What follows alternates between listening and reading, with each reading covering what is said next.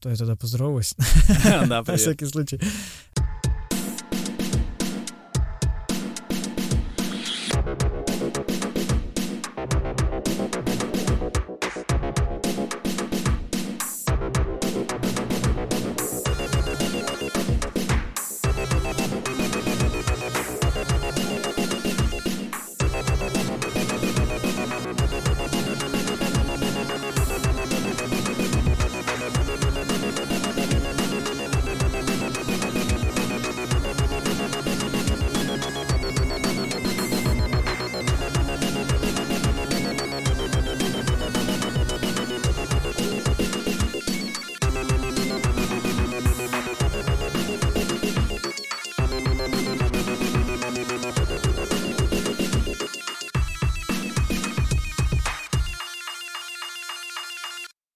Ребят, всем привет! Вы слушаете подкаст «Кофе как два пальца». А, Я Винокуров Артем, неизменно. А, Мы в Москве, на улице снег. э, Просто погода последние два дня дала сбой какой-то, и в марте э, решила додать снег, который нам не додали зимой. Вот. А в гостях у меня сегодня а, Миша Черепаков. Привет. Да, привет. Э, Вы можете знать Мишу по проекту «Чей фартук» и а, кофейному проекту а, «Кофе — это фрукт». Все Да? верно. Да. Это кофейня и обжарочное производство, верно? Да. Да. Все так. А, и сам ты работаешь и делаешь всю деятельность в Саратове. Да, Да. Очередную, да. Расскажи, а, как вообще Саратов и как а, кофе вообще, как кофейная культура какая в Саратове. Просто я не был в Саратове, Мгм. не представляю что-то. Ну, Саратов, э, благодаря Грибоедову, конечно, считается самой такой эталонной глушью. Эта фраза э, «в деревню к тетке в глушь Саратов», она к нам, к сожалению, привязалась. И все, когда говорят о Саратове, думают о том, что это, ну, лютая провинция. И частично, конечно, это правда, частично нет. Кофейная культура в Саратове довольно развита по сравнению с другими провинциальными городами. Но при этом, а, если сравнивать с крупными миллионниками, такими как, например, Краснодар или Екатеринбург, мы все еще в такой в стадии а, поиска и в стадии формирования рынка. У нас э, есть один человек, который очень сильно повлиял на кофейную культуру Саратова, а, у которого я многому научился, Максим Манылов, а, Волга Кофе Ростерс, возможно, слышал. Да, я слышал. Э, Я у него многому научился, работал некоторое время в его компании. И это, это уже делало нас на голову выше многих э, других э, провинциальных городов примерно того же уровня. И благодаря нему кофейная культура в Саратове живет, развивается, и сейчас очень много кофеин, очень много даже обжарочных производств. Не то чтобы много, но они есть. Они есть, и даже есть рынок аренды ростеров, которым я успешно пользуюсь. А, так что Саратов довольно развитый город. И вкусы начали формироваться, наверное, лет пять назад у наших постоянных гостей. Если мы говорим о а, кофейнях третьей волны, о кофе класса спешлти и о поиске каких-то а, вкусовых нюансов в напитке, помимо какой-то банальной а, кофеиновой, банального кофеинового допинга, да, это примерно 5, может быть, даже чуть больше лет назад.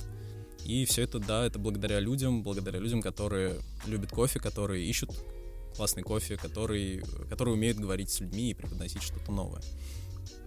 А, Я в кофейную индустрию пришел, как и, наверное, многие, через общепит в целом. В 2011 году э, я пошел работать в ресторан узбекской кухни. Я работал официантом.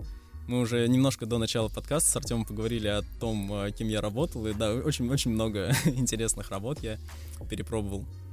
И общепит начался для меня с э, ресторана узбекской кухни, официантом. А затем я переехал в Москву и учился уже в аспирантуре. До этого я получил высшее образование в Саратове по специальности международные отношения. Переехал в Москву писать кандидатскую диссертацию, учи- учиться в аспирантуре. И параллельно работал в Москве в банке коллектором. Я... Да, это такой очень интересный опыт. А- могу назвать его А опыт, опыт в общепите тебе помогал как-то? И вот в международных отношениях, то есть как-то ты использовал Ну, скиллы какие-то в коллекторстве? Возможно. А, так как специальность у меня гуманитарная, она предполагает ну, определенное владение языком и умение говорить, э, широкий, большой словарный запас и использование каких-то... а, То есть ты доходчиво объяснял людям, Что, Да, что, на- нужно надо- сделать? Надо, вернуть деньги, да. Это ужаснейшая работа. Это полгода, в течение полугода каждый день по 200 звонков, и каждый из них э, имел негативный контекст. Не было ни одного хорошего звонка. Полгода 200 звонков в день. Это Ну, я могу много. представить э, позитивный звонок, что ты звонишь, и они такие, да, здравствуйте. Они такие, ну, слушайте, у Да. вас тут должок. А Он такой, ой, как хорошо, что вы позвонили. Сейчас займусь этим вопросом. Такое было, было раза два, наверное, за полгода. Это был, был чудесный, были чудесные дни, когда можно было порадоваться и немножко а, с позитивным настроем уйти с работы. А так, конечно, нет, это очень сложно. Ну, это эмоционально выматывает, да, потому что ты постоянно с негативом. Очень И- сильно. А приходилось выезжать на места, ну, то есть... ну, Нет. как, Нет, выездные- я был только на Выездные холодных мероприятия. Да, так у нас, у нас, э, я работал в банке ВТБ-24, и у нас такого отдела не было. Все довольно такие агрессивные и злостные неплательщики, они уже передавались в другие агентства. Я вот только звонил, и я смотрел на людей, которые работают рядом со мной, и я, ну, я был не на своем месте, я довольно эмпатичный человек, если а, я слышу, что на другом конце линии человек а, нервничает, переживает, и ему тяжело сейчас, в данный момент времени, я все это зеркалю на себя, и меня прям вот аж трясет и бросает в пот. Если бы я курил, я бы ходил курить, наверное, каждые минут пять. Это было очень тяжело. А люди, которые работали рядом со мной, они были как рыба в воде. Они э, выходили на обеденный перерыв, э, спокойно рассказывали о своих э, детях, о том, как они съездили в отпуск куда-то, а потом садятся за телефон и вообще включают другую личность. Я не представляю, как это вообще возможно. А там есть какие-то правила о том, что ты должен как-то диалог вести в каком тоне? А, Они есть, но они очень формальные. По сути, просто не употреблять э, нецензурную лексику и не употреблять а, прямые угрозы жизни и здоровью. То есть что-то, что действовать в рамках уголовного кодекса. А там уже ты свою тактику выбираешь сам. Можно мягко, можно агрессивно, ну, как хочешь. Ну, то есть были ребята, которые могли э, не напрямую, но косвенно как-то угрожать, запугивать людей, что типа если вы не вернете, то вам лучше точно не станет. Вы, вы простудитесь. да, Это было как в этом э, рок-н-ролльщике от Гая Ричи. Ага. Там типа, а то простудишься. Да, да, да. Вот, да, были, были такие люди.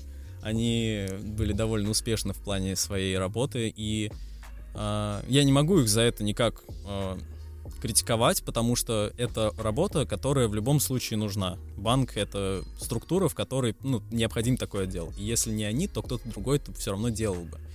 И я очень радуюсь, искренне радуюсь за людей, которые получают удовольствие от своей работы, неважно какая это работа. И среди моих коллег такие люди были. Я смотрел на них думал, черт подери, ты хорош, типа, ты молодец, ты свою работу делаешь хорошо. Я так никогда не смогу. И это не мое. Вот, но нужны были деньги. Это была моя первая неделя в Москве, когда я приехал, э, поступил в аспирантуру, получил ключи от общежития и открыл э, Headhunter. Думаю, о, работаю в банке. Приехал, прошел собеседование и полгодика посидел э, за неплохую зарплату, как для меня, как для саратовца, очень неплохая Мгм. зарплата была.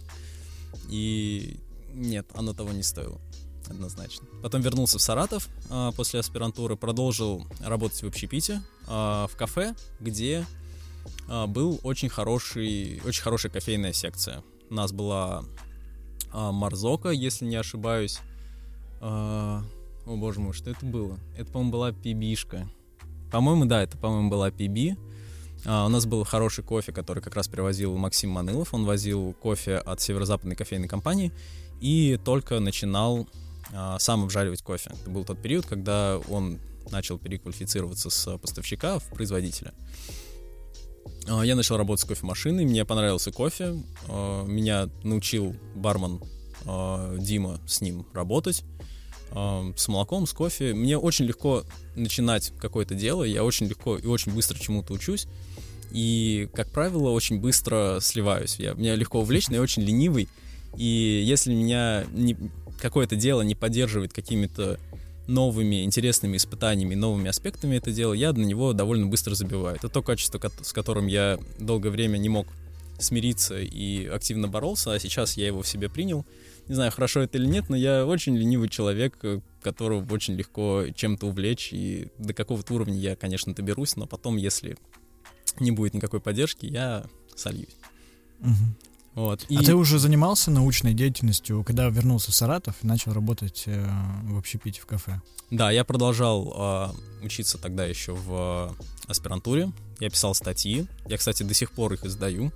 Э, можно найти, можно ввести э, Тюльпаков Михаил Викторович э, Туркменистан в Гугле, и вы найдете статьи 2019 года, 2018 года, то есть довольно свежие статьи. А ты вот когда писал, например, статьи про Туркменистан, mm-hmm. что является твоей специализацией, да, научной, вот, там у тебя были, когда ты уже занимался кофе, у тебя были какие-то перекрестные статьи, которые ну, затрагивали бы кофейную культуру, например, в Туркменистане? Совершенно нет. Прям ни одной, ни одной точки соприкосновения. А ты, ну, пытался там узнать, что там с кофе вообще, как там э, спешлти кофе вообще развивается? Нет, какие там волны?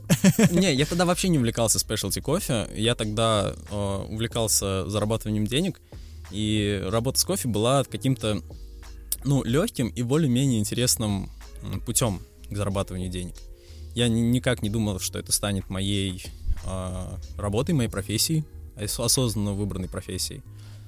И в Туркменистане гораздо больше проблем, чем проблемы с кофе, поэтому я думал не о спешлти кофе в Туркменистане, а о проблемах демократии, например. И они там чуть острее, наверное, чем с кофе.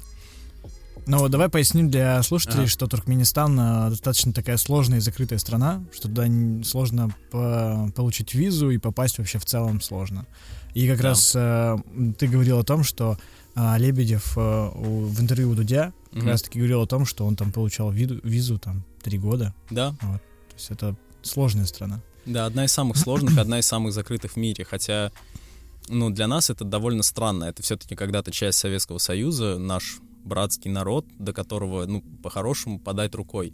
Но с формальной точки зрения и с реальной даже точки зрения это крайне закрытое государство. Туда сложно попасть, оттуда сложно выехать государство с э, очень сильной авторитарной системой власти, и не то чтобы там было что делать, но мне было интересно им позаниматься в процессе моей научной деятельности, потому что государство уникальное и в плане политики нейтралитета, и в плане э, уровня авторитарности власти.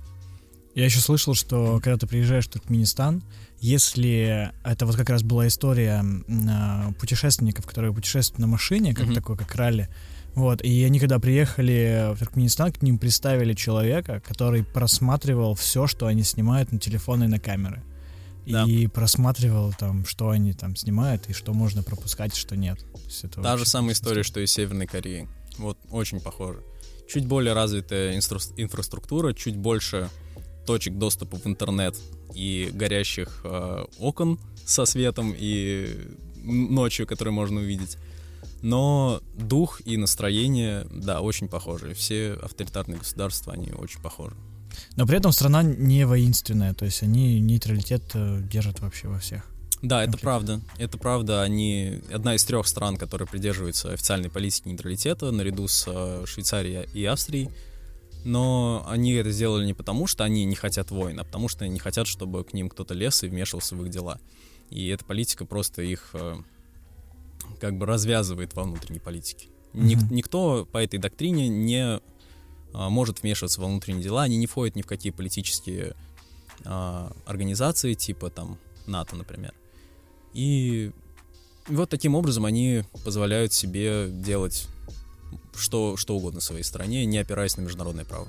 А ты знаешь, на каких ресурсах у них держится экономика? Ну, то есть нефть, газ, может, золото? Нефть, газ, нефть, все газ, правда, да. да. Но каких-то крупных месторождений у них нет. Да? Есть, есть, есть очень крупные, да. Они поддерживают очень неплохие отношения и с Китаем, и с э, Турцией. Угу. Собственно, туркменский народ — это тюркская группа, они очень хорошо, у них очень хорошие отношения с Турцией с Китаем, со всеми э, близкими соседями, которые не задают лишних вопросов, которые говорят языком экономики, которых не волнует э, гуманитарная ситуация и, Но и люди. Не, не нюхают деньги, то есть не, не, не важно, чем пахнет. Совершенно. Ладно, а расскажи, почему Туркменистан? Почему ты выбрал именно эту страну для изучения и написания статей? И, mm-hmm. и хотелось ли тебе переквалифицироваться потом? То есть, как, когда ты уже мог, может быть, переквалифицироваться и взять другую, например, страну для рассмотрения? Mm-hmm.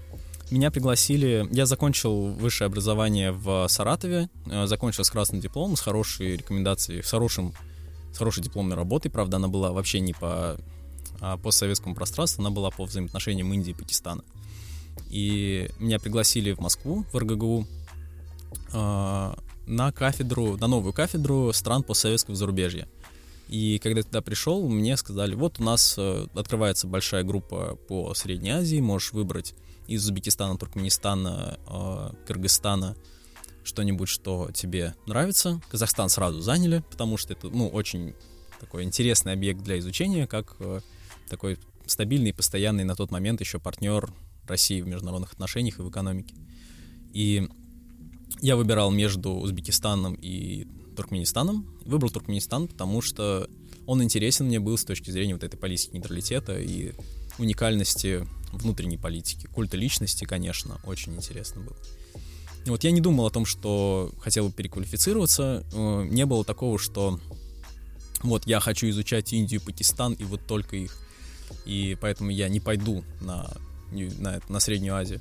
Любая интересная задача мне казалась интересной. Мне было интересно заниматься чем-то, что сильно отличается от того, от среднего, скажем так. Что-то, все, что находится на периферии какой-то обыденности, мне интересно. Поэтому Туркменистан до тех пор, пока он будет оставаться а, уникальным в международных отношениях, он мне, как научном, научной единице, я сейчас на, покажу воздушные кавычки, а, будет интересен. Вот, я себя не считаю научной единицей, и международные отношения я не считаю наукой. Поэтому я, собственно, ей сейчас заним... ими сейчас не занимаюсь. Угу. Абсолютно. В какой момент ты решил именно плотно заняться кофе, угу. как продуктом, как видом деятельности? Как тебя заинтересовало это все? Как, наверное, так же, как и у многих. Вот э, когда ты меня пригласил в подкаст, я думал, о чем я буду говорить. Вот э, у тебя было больше уже 40 человек, больше 40 выпусков, из них, наверное, 40 человек было. Угу.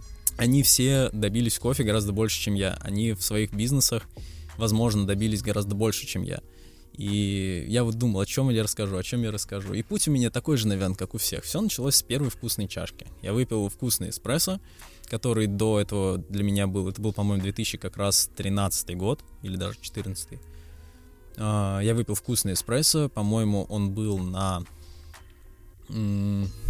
Он был на Колумбии натуральной обработки, который тогда еще кофе All привозили как-то контрабандно, потому что это был тот период, когда нельзя было вывозить из Колумбии кофе а, немытой обработки. Угу. И это было очень вкусно, я очень удивился. И все, я решил, что вот теперь это новая интересная задача, с которой мне будет интересно поработать. Я сразу начал изучать все ресурсы, которые были. Они на тот момент были преимущественно англоязычные. Благо, с языком проблем нет. Я сразу наткнулся и на Бергера, и ну, на, на всех, в общем. Я все нашел, что только мог, э, все перечитал. И в тот момент я не работал с кофе, я был таким энтузиастом. Я купил Aeropress, я купил а, такой, на Алиэкспрессе заказал а, бытовой рефрактометр, такой оптический рефрактометр. Mm-hmm. А, думаю, ну все, я сейчас буду дома, а купил воронку Харио и начал дома варить кофе вкусный. Ездил в Москву, покупал кофе в зернах, варил дома все мерил, там у меня был блокнот, все так интересно было, начинаю всю эту теорию применять, думаю, черт подери, все работает, все, и правда так, я увеличиваю экстракцию, я уменьшаю экстракцию, вау, офигенно. И потом я думаю, надо применить это на практике, пойду работать в кофейню. Пришел работать в кофейню а, Сливки, которая сейчас а, уже закрыта в Саратове. И это была вот самая-самая такая традиционная кофейня. Я подхожу к кофемашине, а там, ну, вода не течет из сетки, потому что она просто заросла а, чем-то непонятным. Я, я, я, я не понял, я был э, обескуражен, я стоял и не знал, что делать. Я, а можно я ну, почищу ее? У нас типа, нет химии, у нас нет слепого... Э, мы не чистим, это наша фишка, мы не чистим. Да, и я такой, ну, ладно, хорошо. Я пару дней э, в каком-то аврале поработал, поддавал напитки, довольно быстро научился там забивать, работать с молоком, э, работать с эспрессо. Э, и в свой выходной я пришел, я ее с утра до вечера полностью очистил, принес хоро... полностью очистил кофемолку, кофемашину, принес хороший кофе, начал варить, и гостям не нравилось. Это вот были те гости, которые ходили туда в течение последних восьми лет и привыкли к определенному кофе, который на чистой машине я повторить не мог. У меня не было ресурсов в чистой машине, чтобы сделать то, к чему я привык. марать сразу там. Да. Нужно заморать. Одну группу оставлю грязной. Да-да-да, одну для себя, одну для... Одну для своих, одну для постоянных гостей. Вот, и мне это, конечно, быстро стало неинтересно. Я оттуда ушел и э, решил заняться фартуками. Вот это вот тот поворотный момент, когда... Э, Это какой был год? Это был 2015 год. 15, да. 15 да, нам уже вот в апреле будет ровно 5 лет. Я решил заняться фартуками, тогда еще не было э, рынка униформы для бариста именно. Я подумал, что, ну, это неплохая идея, я бариста, я делаю форму для бариста. Я как бы на себе ее опробую, я под себя буду ее подстраивать, подтачивать, и будет здорово давать другим бариста то, что удобно мне, то, что я опробую сам на себе. Вот так появился чей фартук. А, расскажи про название, почему чай фартук? А, У меня очень хороший товарищ, который помог мне разработать э, элементы фирменного стиля бренда и название. Очень талантливый дизайнер, как- который как раз-таки придумал и логотип наш кофе это фрукт, этот ананас. Э, Он мне помог с названием, мы долго думали и решили, что чей фартук это прикольно. Мы на тот момент, по-моему, за день до этого пересматривали э, операцию «Уи», и прозвучала знаменитая фраза «чей туфля», и решили, о, чей фартук, забавно. И запоминается, и звучит четко, и пишется хорошо, красиво. Вообще изначально а, планировали называться просто фартуки Тюльпакова, но я, я, конечно, очень люблю внимание к себе, но всему есть предел. Это, я, я бы не смог пять лет э, жить вот в фартуке Сельпакова. Поэтому они сейчас таким маленьким подстрочником идут к логотипу. Но да, чей фартук. Первый заказ э, как раз был для кофейни Макса Манылова, Волга Кофе Ростерс. Это фартуки, в которых я проработал там полгода еще. И многие кофейные ресурсы э, ВКонтакте, по-моему, на тот момент только ВКонтакте были кофе-блог, еще пара каких-то Мгм. других. Я им написал с просьбой сделать э, пост обо мне, рассказать. Э, они с удовольствием это сделали, они дали хороший буст для начала. И пошло-поехало. Э, В течение полугода, который я работал в Volga Coffee Roasters, фартуки набрали обороты, и я начал получать первые деньги с них, и кофейня Волга Кофе Ростерс закрылась. Там ну, по, по определенным причинам, я не, не вижу смысла сейчас о них говорить, кофейня закрылась, я перестал там работать. А, И я думал, что я не буду больше работать с кофе, фартуки идут нормально. Типа, если мне будет скучно, то чем-нибудь займусь. Проходит некоторое время, и мне звонит один из постоянных гостей кофейни Волга Кофе Ростерс, Владимир. А, Говорит, давай откроем свою кофейню. О, прикольно, давай. Вот мы встретились, поговорили, и начался вот очень-очень крутой период жизни, который э, продолжается до сих пор, который связан с э, кофе это фрукт, с э, принятием нового ритма жизни, очень спонтанного, очень свободного. Э, мы поехали в 2016 году на выставку э, Russian Barista Days весной. Э, Встретились там, мы решили, что хотим кофейню собственной обжаркой. В Саратове не было кофейни собственной обжаркой и решили, что хотим, чтобы обжарка была прямо в кофейне. И для этого, чтобы избежать э, каких-то трудностей, связанных с установкой ростера в кофейне, мы решили взять электрический ростер, маленький лабораторный. Э, подошли к Тимуру Дудкину, спросили, типа, Тимур, вот мы хотим, у нас такая такая задача, что нам выбрать? А, на тот момент ни Гисон, ни Дитрих не выпускали маленьких ростеров лабораторных, и он сказал, что берите а, Coffee израильские, Ферензато FZ, а нет, не Ферензато, а, а, Coffee Tech FZ94 они называются. И Володя, мой партнер, на- нас четверо, нас четверо соучредителей э, Coffee это фрукт. Володя самый такой энергичный из них и самый такой хороший для меня во многом пример. А, он говорит, ну, нормально, полетим в Израиль, посмотришь, э, купишь. Я такой, так можно? так можно? Можно полететь в Израиль, купить ростер, посмотреть на производство? Ну да, можно. И вот летом мы полетели в Израиль, посмотрели ростер, купили ростер, перевезли сюда. А потом я тем же летом поехал в... полетел в Барселону к тому же Тимуру Дудкину на обучение по обжарке. Э, он говорит то, что... Ну, мы с Тимуром говорили по поводу обучения, и в России у него очень много всегда студентов, э, очень большие группы, а в Барселоне очень мало. И я решил, что для обучения это гораздо лучше. Тем более я не был в Барселоне на тот момент, и мне показалось, что было бы очень прикольно там побывать. Э, полетел, поучился. У нас в группе было целых двое человек. Это почти индивидуальное обучение. Да, да, это было очень круто, очень продуктивно. Тимур э, невероятный профессионал, э, научил меня почти всему, что я знаю. Я до сих пор продолжаю учиться благодаря человеку, про которого я чуть позже еще расскажу. Э, вот и началась история кофе это фрукт. Я приехал в Саратов, мы нашли, мы поставили цель найти небольшое помещение, и там основать кофейню. Не совпало так, что э, Никита Гришин, наш хороший друг, был основателем кофейни, которая называлась Кофе Studio Place Number One. Uh, он на тот момент решил uh, закрывать это дело, начинать, начинать что-то другое, и мы прямо вот в это помещение вошли, uh, купили у него оборудование, купили все, по сути, все, что у него было, и этот бизнес, сделали брендинг, стали кофе это фрукт. К нам приехал ростер, и мы начали жарить. И это было так, так здорово. Приехал ростер, я прям сразу в этот же день начал жарить. Там пятый батч уже получился отличный. Я думаю, черт подери, это все так просто. И все как-то пошло-поехало. О нас э, очень быстро все узнали. Очень быстро сформировался круг постоянных гостей. Чей фартук проект как- да. как-то повлиял на, на развитие как раз-таки гостевой базы mm-hmm. кофе то фрукт?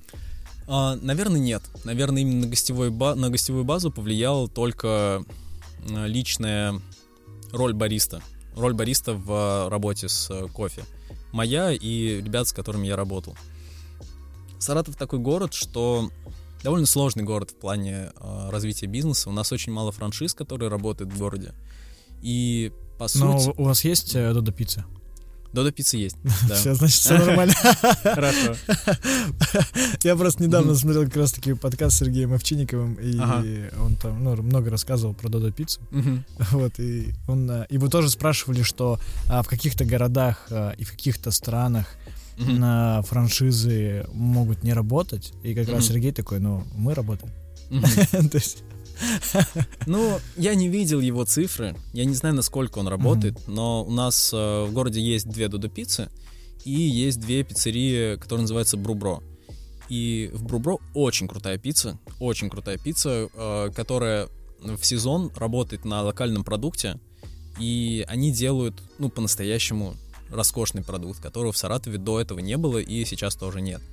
И в Додо Пицца я ну, не сказал бы, что много народу и много людей заказывают. Угу. Бренд, конечно, делает свое дело, но я думаю, что такой крупный бизнес может позволить себе существовать даже с определенным процентом убыточных кофеин, чтобы они работали просто как э, рекламные пространства.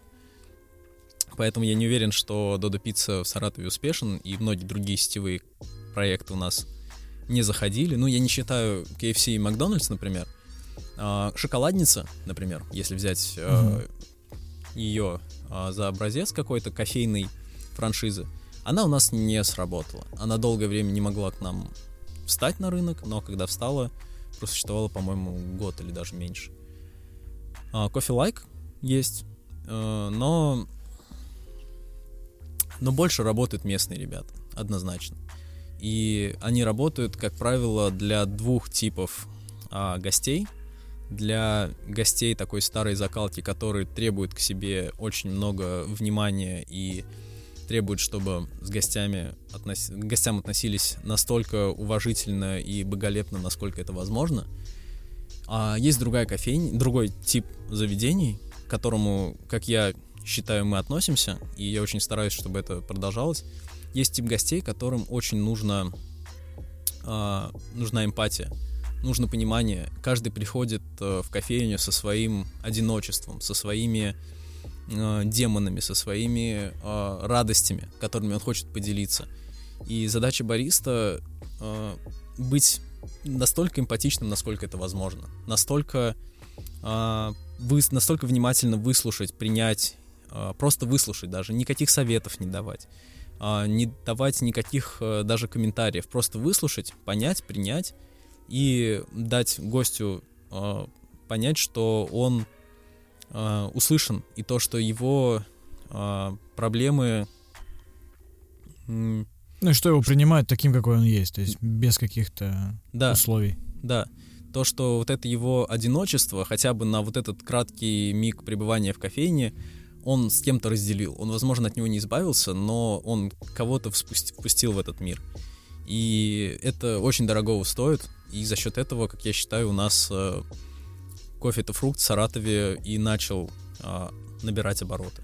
Кофейня очень маленькая, первая, Э, у нас сейчас четыре кофейни, две в Саратове, две в Нижнем Новгороде.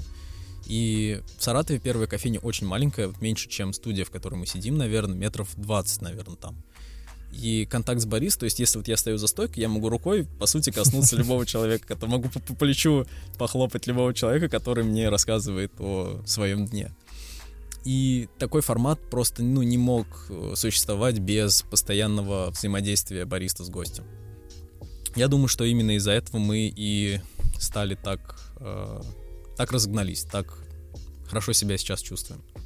При этом другая кофейня в Саратове э, очень большая. Это совсем другая кофейня. Там больше 100 квадратных метров. Я, кстати, там завтра работаю в смене с 7.30 утра. У нас э, через 3 часа, у меня через 3 часа самолет. И там совсем другая кофейня. Это вот, на мой взгляд, это эталонная городская кофейня, которой до нас в Саратове не было. Это кофейня, где постоянно куча народу, где постоянно там в 7.30 утра уже хлопают дверью, люди покупают кофе с собой или садятся э, проснуться, допроснуться последние там какие-то полчаса перед работой. Чудесное место с, со своей атмосферой, гораздо меньше контакта бариста с гостем, но в момент, когда ты, работая за стойкой, останавливаешься и смотришь на все это, ты понимаешь, да, это, это вот то, каким Саратов не был пять лет назад. Это очень круто, это прям очень меня греет. Слушай, Пар... а вот mm-hmm. когда вот э, много людей, например, в кофейне, э, с, как вообще поддерживается вот эта вот эмпатическая э, связь mm-hmm. с людьми, то есть как они выслушиваются, потому mm-hmm. что по моему опыту, когда э, в кофейне средний, то есть среднее количество чеков в день переваливает за определенное число, при определенном составе, который был и до такого количества, угу. то очень сложно уделить нужное время и внимание как раз-таки каждому гостю, который этого хочет. То есть понятно, что есть гости, например, которые не хотят угу. а, с тобой общаться, то есть дай им кофе и, наоборот, оставь его наедине с собой, он хочет, наоборот, на, наедине посидеть, угу. а, сам с собой, посмаковать и так далее. А те, кто хотят, и вот иногда, например, эм, а у меня я замечал, что не получается просто потому, что есть э, другие гости, есть первостепенная задача, то есть э, отдать как раз-таки напиток, угу. приготовить, и есть э, вторая задача как раз-таки уделить время и внимание, и не всегда это получалось. Ну вот, а как э, у вас это происходит, как вы обычно этим э, как бы оперируете, угу. и как, например, вы подходите к подбору бариста, э, к обучению, может быть, именно угу. чтобы они принимали эту концепцию и философию как раз-таки команды вот этой. Угу. А, я очень рад, что у нас в Саратове именно вот две такие разные кофейни. И есть гости, которые ходят исключительно э, в маленькую кофейню, исключительно в большую кофейню. Разница между ними минутах в пяти, наверное, езды или минутах в 15-20 максимум ходьбы. Есть люди, которые... Да, вот ты, ты правильно отметил, что есть э, люди, которым надо одно, которым надо другое. И они очень легко выбирают между этими двумя кофейнями. Поток на, в маленькой кофейне гораздо меньше, и там всегда э, с гостем можно поговорить. Даже когда набирается там человек 10 в ней, если человек в 10 в этой кофейне набирается, то там все, уже там некуда места, яблоку да. упасть, да. И я очень благодарен э, другу нашей кофейни Никите Гришину, который меня многому научил в общении с людьми, вот в этой вот эмпатии.